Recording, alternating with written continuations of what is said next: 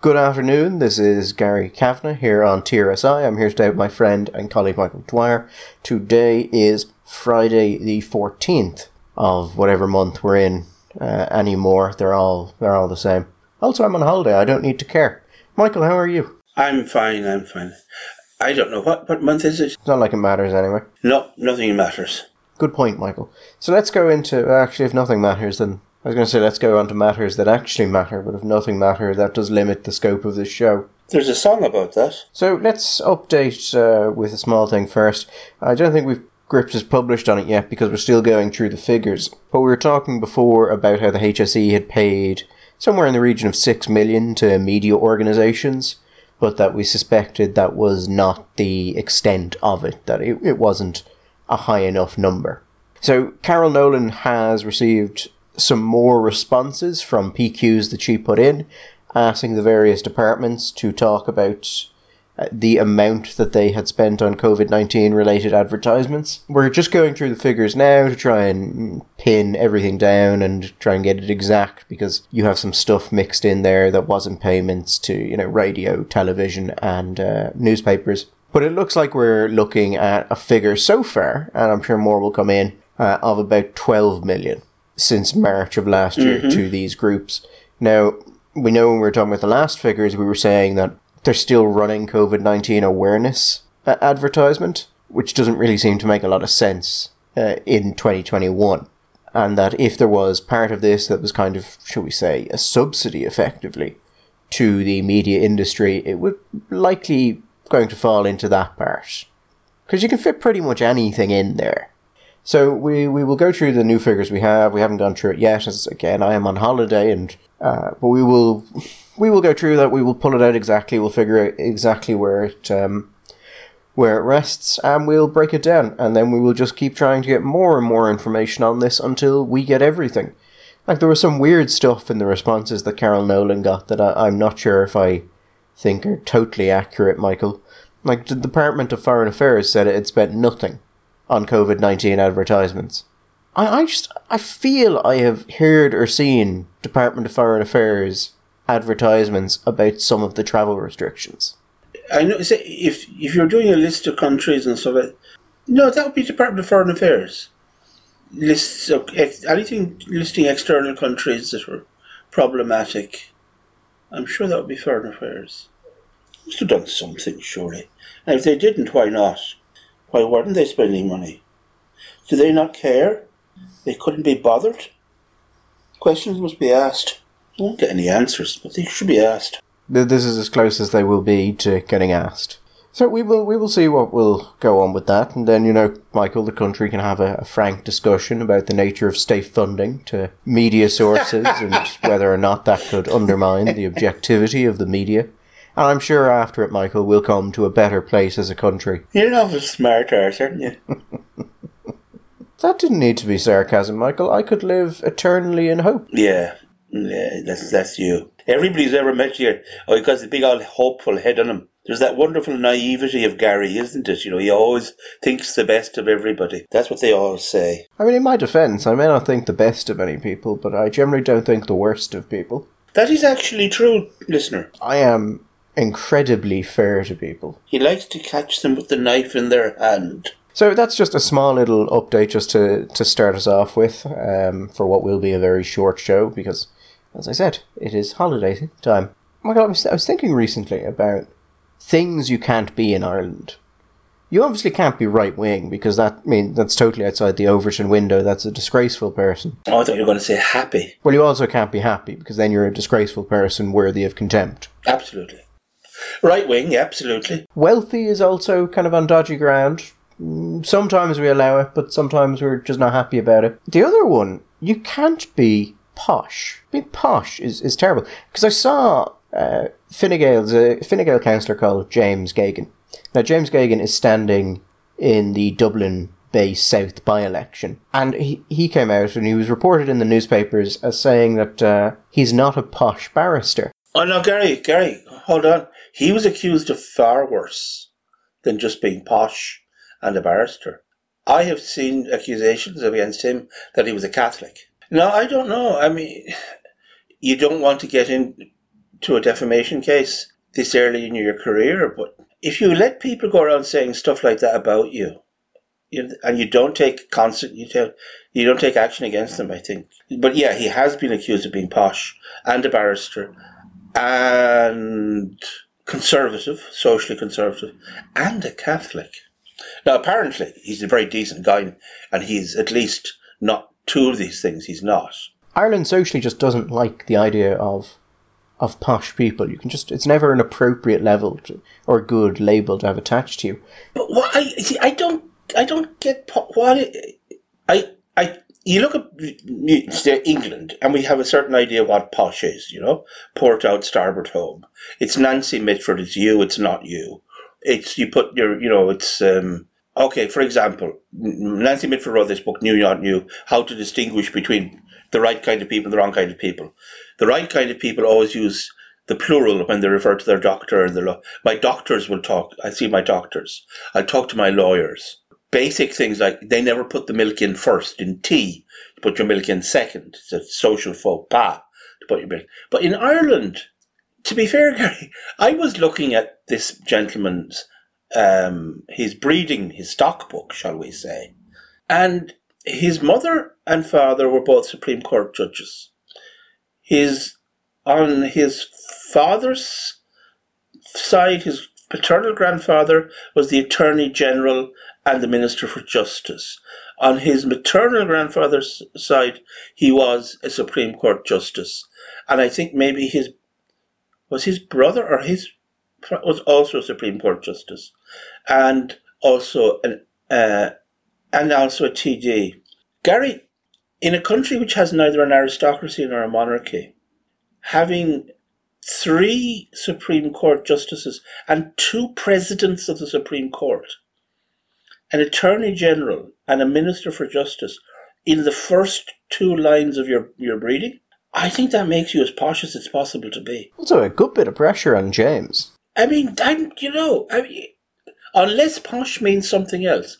I don't know. What does posh mean in Ireland? Is Ross O'Carroll Kelly, is that posh? I don't know. It, it also strikes me as particularly odd considering that James is standing in Dublin Bay South, which is not a constituency known for its dislike of posh barristers. Um, Ivana Bacik standing, uh, she's a barrister.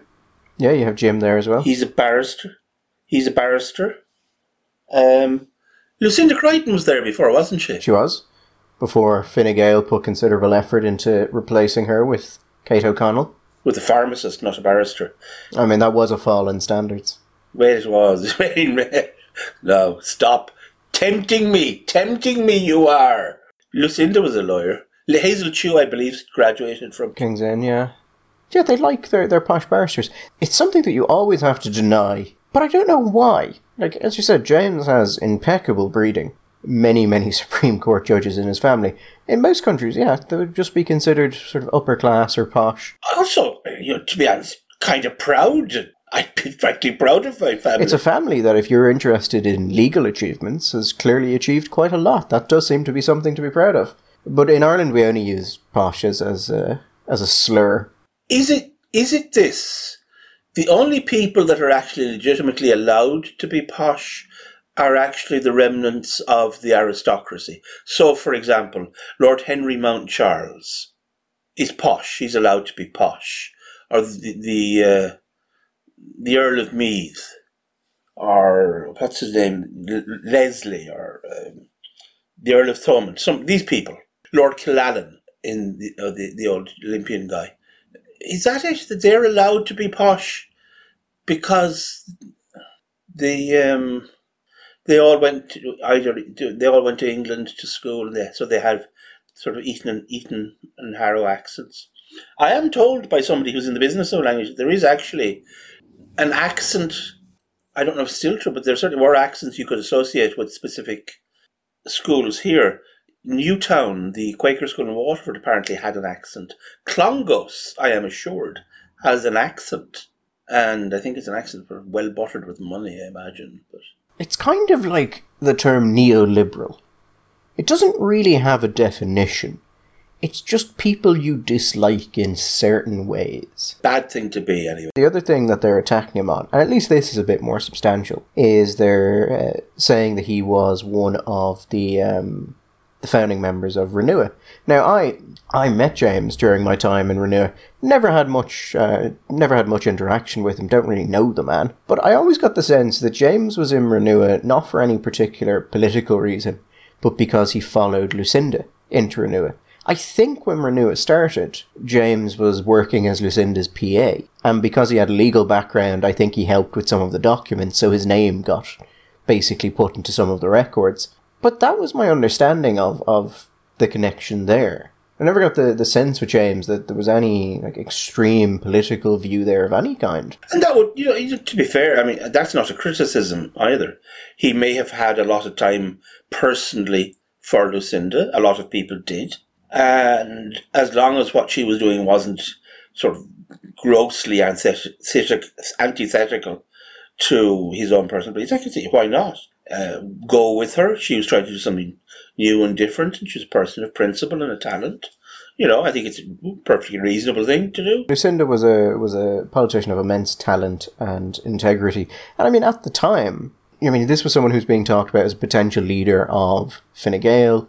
I think James would have probably started working for her then, and then you just follow her because you're working for her. Now, I could be wrong on that. It's been years, and as I said, I never really had much interaction with James. but that was my understanding of what happened. But uh, I have quite enjoyed seeing Kate O'Connell's family and supporters try and make that a point. Yes, although apparently he voted uh, for yes to the last two big referenda, so he has actually got impeccable progressive liberal credentials. James is, is is a political animal from what appears to be a family of political animals. I don't think James has ever voted for the wrong thing, which is no slur against him. Like his reputation as a man who is actually quite good at doing things, and frankly, we need more politicians like that. Absolutely, yeah. Uh, the sad thing is they tend to get into politics and then get ruined. But it's going to be a, f- a fun and interesting uh, by-election down there, isn't it? He no, oh, actually, there was one thing we didn't mention that he was Gary male and stale as a negative epithet. I don't think we can hold that against him. Well, it, you, I wouldn't hold being a conservative against him. Were he conservative? I wouldn't hold being a Catholic against him. Uh, were he a Catholic? But then again, Gary, I am a king amongst men. That's the kind of person I am. Other people would. The reason that the story about Geoghegan saying he's not a posh barrister is in the paper is because a leaflet was put around Dublin Bay South about him uh, making, shall we say, certain insinuations about James. Now, I would imagine it made those, I haven't seen the leaflet, but I would imagine it made them very, very carefully in order to avoid, shall we say, any sort of defamation action. But it, here's a quote that The Independent has from it. Other parties are selecting formidable liberal women, so why are we acting like an old boys' club which is male and stale? Now, Michael, I would be very curious to see where these leaflets came from and if they followed the requirements to state who paid for them on it or not. Uh, I would also, that's an interesting talking point, seeing that um, Kate O'Connell was turned down for the opportunity to run in this by election as Fine Gael's candidate. In a travesty. It's a way of talking that I think I recognise. yeah, it has certain. You can recognize the music, can't you? Yeah, they may not have been the people who wrote it, but there is a. Uh, it would be where I would start asking if I had any questions about it. You recognize the tune. Did you hear Stephen Donnelly on Pat Kenny recently talking about antigen testing? I nearly heard Simon Harris actually, but there you go. Uh, I did, and it was, you know what they they call embarrassment comedy where you you you you you you you keep watching it. It's like a car crash, but you can't watch it. You can't turn away, but you desperately want to. It was a little bit like that. He starts off and he's all very, you know, he's all very, Stephen, he's cool. He's cool. He's got it together. He's the minister. He knows. He's Stephen Donnelly. Let's face it, Stephen does not have an, insubst- an insubstantial opinion of his own abilities. So he was fine. But Pat Kenny was sneaky, Gary. Did you not think that Pat Kenny was sneaky? Sitting there and listening to him like that, and then asking him questions. You know, I think that people need to understand that that kind of thing is that can undermine the confidence that people have in the government. You is that really what you want to go on in the middle of a global pandemic? Is it, Gary? You know, I can't remember the last time that Pat Kenny called something from the government propaganda to that minister's face.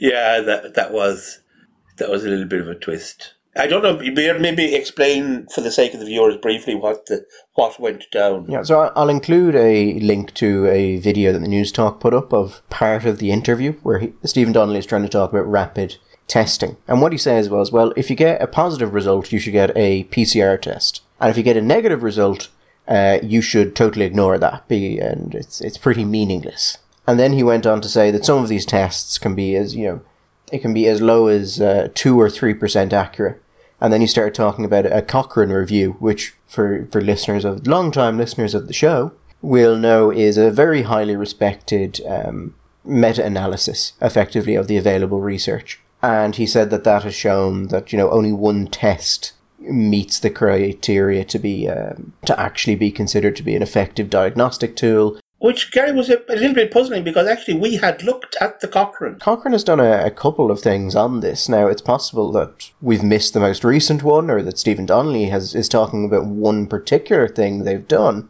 But those were not figures that I am familiar with.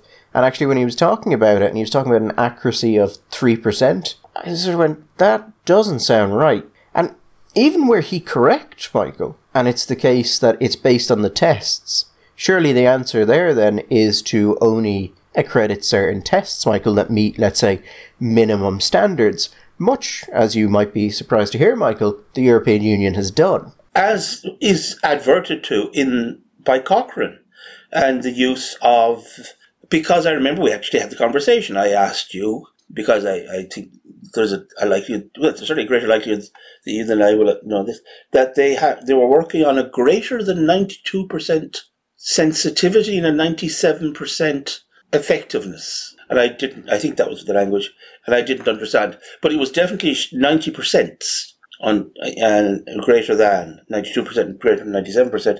And I think that they were listed as the EU had listed 16 antigen tests that fell within that, fell within those parameters. And he said, and because we said oh, you have to make sure that it lists the CE mark on it, the Comunità Europea. Also, I, I don't know, have you seen these little tests? I'm, I'm speaking out of ignorance here, but I would be amazed if Lidl hadn't gone and got one of the one of the this, the European recommended ones. I mean, this is a German company. I, I imagine some of these tests are being. In fact, I know some of the better tests are being made in Germany. I would have thought they would have been reasonably careful about that. But anyway, so we have a product here which is signed off by the um, by the EU as meeting the criteria uh, laid out by it, and yet he's going around saying things about three percent. Now Kenny then and then he, he starts saying that he's not disparaging the tests and they have a use, and Kenny just goes through them. How can you stand there and say that they have three percent success rate, and then say that they're useful? You're saying that they're nonsense which is a bit of a problem considering that the government's chief scientific officer, Michael, is in favour of the testing and the government has been talking about rolling it out in certain circumstances. So if it is only 3% effective, why would they do that? There seems to be a bit of a disagreement within the high panjandrums of science and medicine. Get, we get the impression that, that NPHET is less enthusiastic than the chief uh, scientific officer, the government chief science officer. It was quite the comedy, though. Gary was the reaction of Donnelly to to the attack, the cougar-like attack from Kenny, because he's there. He's sort of there's really a bit surprise. There's a bit of surprise, not just the fact of the attack, but like the the breadth and the depth and the vigor of the attack. And he goes into this. Well, you know, I I'm not a scientist. Uh, I don't know about these things. I'm a blah. he the line he says that pushes Kenny over the edge is the best tests used in the best ways are only about 50% accurate, which to be just to put that in in its place in the scientific literature is total horseshit. He's just wrong. And Kenny just kind of like chuckles and like, oh, he says, oh, Stephen, this is bad. That's not fact. That's just propaganda. And Donnelly just sits there, kind of staring at him with this kind of stunned, blank expression and a sort of, Oh, bollocks. Gary, do you think, is it possible, uh, I'm asking seriously, Do you think it's possible that Donnelly was unaware of the spat between the two professors, Professor Nolan and Professor Mina? I mean, if he's going on to Kenny to be asked about this, surely he was on Kenny as a result of that. Yeah. So for, for those who didn't listen to the last show, uh, Philip Nolan came out saying antigen testing is snake oil, and a Harvard academic um, called Michael Mina told him that he should be ashamed of his stance and that it didn't look like he knew what he was talking about. And that's kind of led to a bit of a renewed talk about antigen testing. My understanding is that NPHET is a bit all over the place on it. But Michael, when he's coming out and saying things like the best tests and the best ways are 50% accurate, as I said, the government's chief scientific officer is in favour of these tests, and those are not the stats. Those aren't anywhere near the stats. There is a wide range of uh, efficacy based on the test chosen. Exactly, but that's why I asked the question because Mina was Mina's point was that actually the best tests, when it comes to the question, and this is that I mean there, there, there are always nuances in these things. The they, the question that this test answers is, "Am I infectious?" Not do I have COVID, but am I infectious? And the best tests are very sensitive and very accurate about that question. Way, way, way, way more than 50%.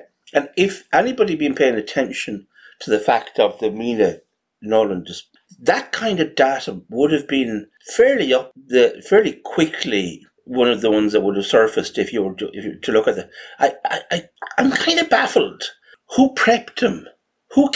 There's no way, Gary, there is no way the Minister for Health went on the radio to Pat Kenny and had not been given a full preparation briefing by his civil servants. I imagine he has more than one or two special advisors and I do not see like he he would have been certainly briefed on this, he would have had to be. But I don't see anyone going, Alright, Stephen, part of our policy is to use these in certain cases and the chief scientific officer is in favor of them. So what you're going to do is you're going to come out and say there's absolutely a use for them, and then say that they're uh, they're down to about three percent accuracy, and at best it's a coin flip. That's my my point. Is precisely he actually uses numbers three percent, fifty percent. He presumably didn't pull them out of his arse. He must have got the numbers from somewhere. And it seems to me unlikely that he would have either got them himself or trusted them if he got himself. He must have been given them. Who's given them? Why were I? I, I would be very curious to know what the briefing was because something went wrong. Someone in the process leading from him leaving his house in the morning to arriving in that studio, something went wrong, Gary. Well, Gary, something didn't go right. I mean, let's face it, we know that. We can be confident. It's just, it's deeply embarrassing because to, to say something which seems to directly contradict the government's own stated policy makes nonsense of it. Because you don't turn around and say, no, no, we, we think they have a place. How can they have a place? Makes zero sense. As though you're saying your, your own chief scientific officer is wrong. And then you just start throwing out these figures which are, in light of what you're talking about, total nonsense. And also there's European government, um, European Commission protocols in place in relation to this, and the manufacturer of these, and, and the standards they have to uh, they have to abide by. And are you saying that that's also wrong. That the EU is signing off on tests that are no better than a coin flip. It's actually quite wide ranging implications if Donnelly is right here. But I suspect, Michael, having looked at the figures that Donnelly is quoting, Donnelly got a little bit flustered and just started, didn't ex- legitimately did not expect to be pushed back on this. And then when he was pushed back, he just fell to pieces. These are people who've had an incredibly easy ride, Michael, for over a year. Why would they think well, this is going to be the issue that actually does damage. That this is what people are going to ask about. There's easy rides and there's easy rides. I mean, this is this was not hard. This really was not hard. I mean, what's Donnelly's? What is his uh, background? Is he some kind of what consultant engineer or something? Oh, he was a he was a management consultant, I think. He must be base have some kind of basic numeracy anyway. We're not. T- I mean, he wasn't being asked to recite pi to the to the second thousand number. You know, he was being asked re- five or six numbers at most. But he's there pulling three percent and fifty percent out of his arse. You really? I mean, no. And it only really becomes an attack after he has made the mistake, and after. I mean, fairly savage mistake. And even then, he had opportunities to get out. But geez, you know, it was. You're talking about embarrassing. You know, they sent on the clip of the show to the Professor Mina in Harvard afterwards. Yes, I did. It's the, it's the first time I've ever seen a Harvard professor look at a minister's performance and simply say, I feel sorry for Ireland.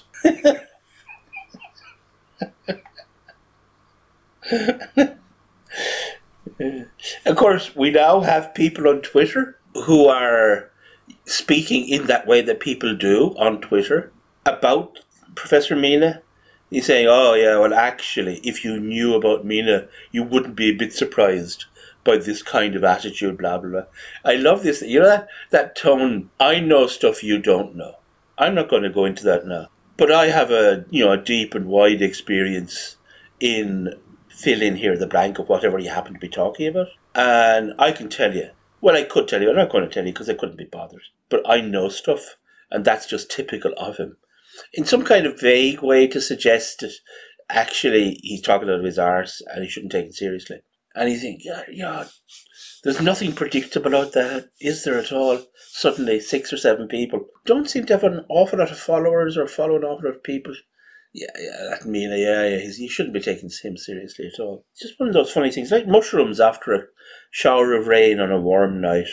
Up they pop, those Twitter accounts. Uh, Professor Mina has offered to go on the Pat Kenny show and explain how antigen tests actually work, uh, which is odd because I've seen Professor Ferguson, the Ireland's chief scientific officer, explain how antigen test works and explain it clearly and in a way that shows he understands it.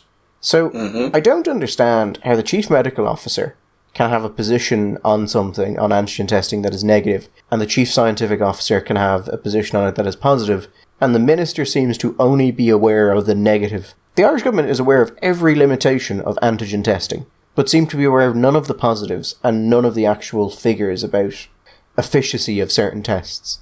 Also, this thing about certain tests have shown results you know, as low as 2 or 3% in some of their pilots. And you're like, well, pilot studies are, are partially designed to find that out and to improve products, so I, th- I don't think that's the point. But also, it kind of ignores you. You're like, oh, well, some tests, or, well, are any of those tests signed off on for use in the EU? Hmm. Would be the first question, because I would expect the answer, Michael, would be no. No, no. In which case, why are we even talking about it? What does it matter if there's a test in Timbuktu that's 2% accurate if the average test in Ireland is 80 or 90% accurate? What does that matter? It doesn't matter lot. I mean, I would, I would confess, Gary, to a, a small degree of curiosity of how you would get, how do you construct a test that's so bad that it performs significantly less well than just random choice? When I was doing something on this, uh, writing a, a piece for Gript on this, I went back and I looked at everything that was said about masks by NPHET and, and the government. And the line on antigen testing is exactly the same as the line on masks. Nearly, like, the terminology is nearly word for word the same as well. And I think they're just terrified of giving people options. On a slightly more, possibly seriously, I don't know. In this case, it seems to be unlikely, but I, I wonder: is it sim- is is there something going on here, which is this has been indicative of, which is you have the chief scientific officer doing his thing, and he's been doing his thing since the beginning of the pandemic on various things like apparatuses, masks, and PPEs and whatever's. And then you have NPHET, and then you have the internal NPHET, and shall we say the external NPHET, the uh, independent advisory group. Maybe, maybe he just they they just pay a hell of a lot more attention to the medical people than they do to anybody else. Maybe that's what they listen to, and they forget almost that there are other people that they can actually talk to and consult on this kind of stuff. Anyway, um, it is that time. Uh, today being Friday, it'll be probably at least Sunday before we're back, Gary. Most likely. So, uh, by which time I will be able to report on the strawberry season. Is it delayed this year, as many people fear? I know a lot of people are asking that question. I will be able to clear that up on Sunday. I may, I may actually ask that. I made strawberry crisps the other day. They're very easy to make if the listener is interested.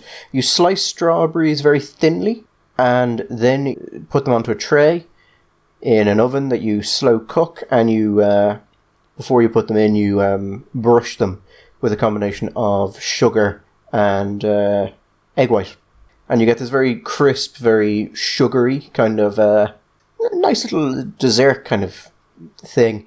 You have to do them very thin, and you have to get them to crisp properly, or they're not great. But they are. Uh, I I thoroughly recommend them. I've been working on my French cooking on my uh, holiday, Michael. Getting into getting really into French pastry. There you go. It's always it's always good to learn a new skill. No, actually, I'm I'm I'm pretty competent at cooking and pastry making already. There you go. It'll be shoe next. Anyway, we'll see you all on Sunday. All the best.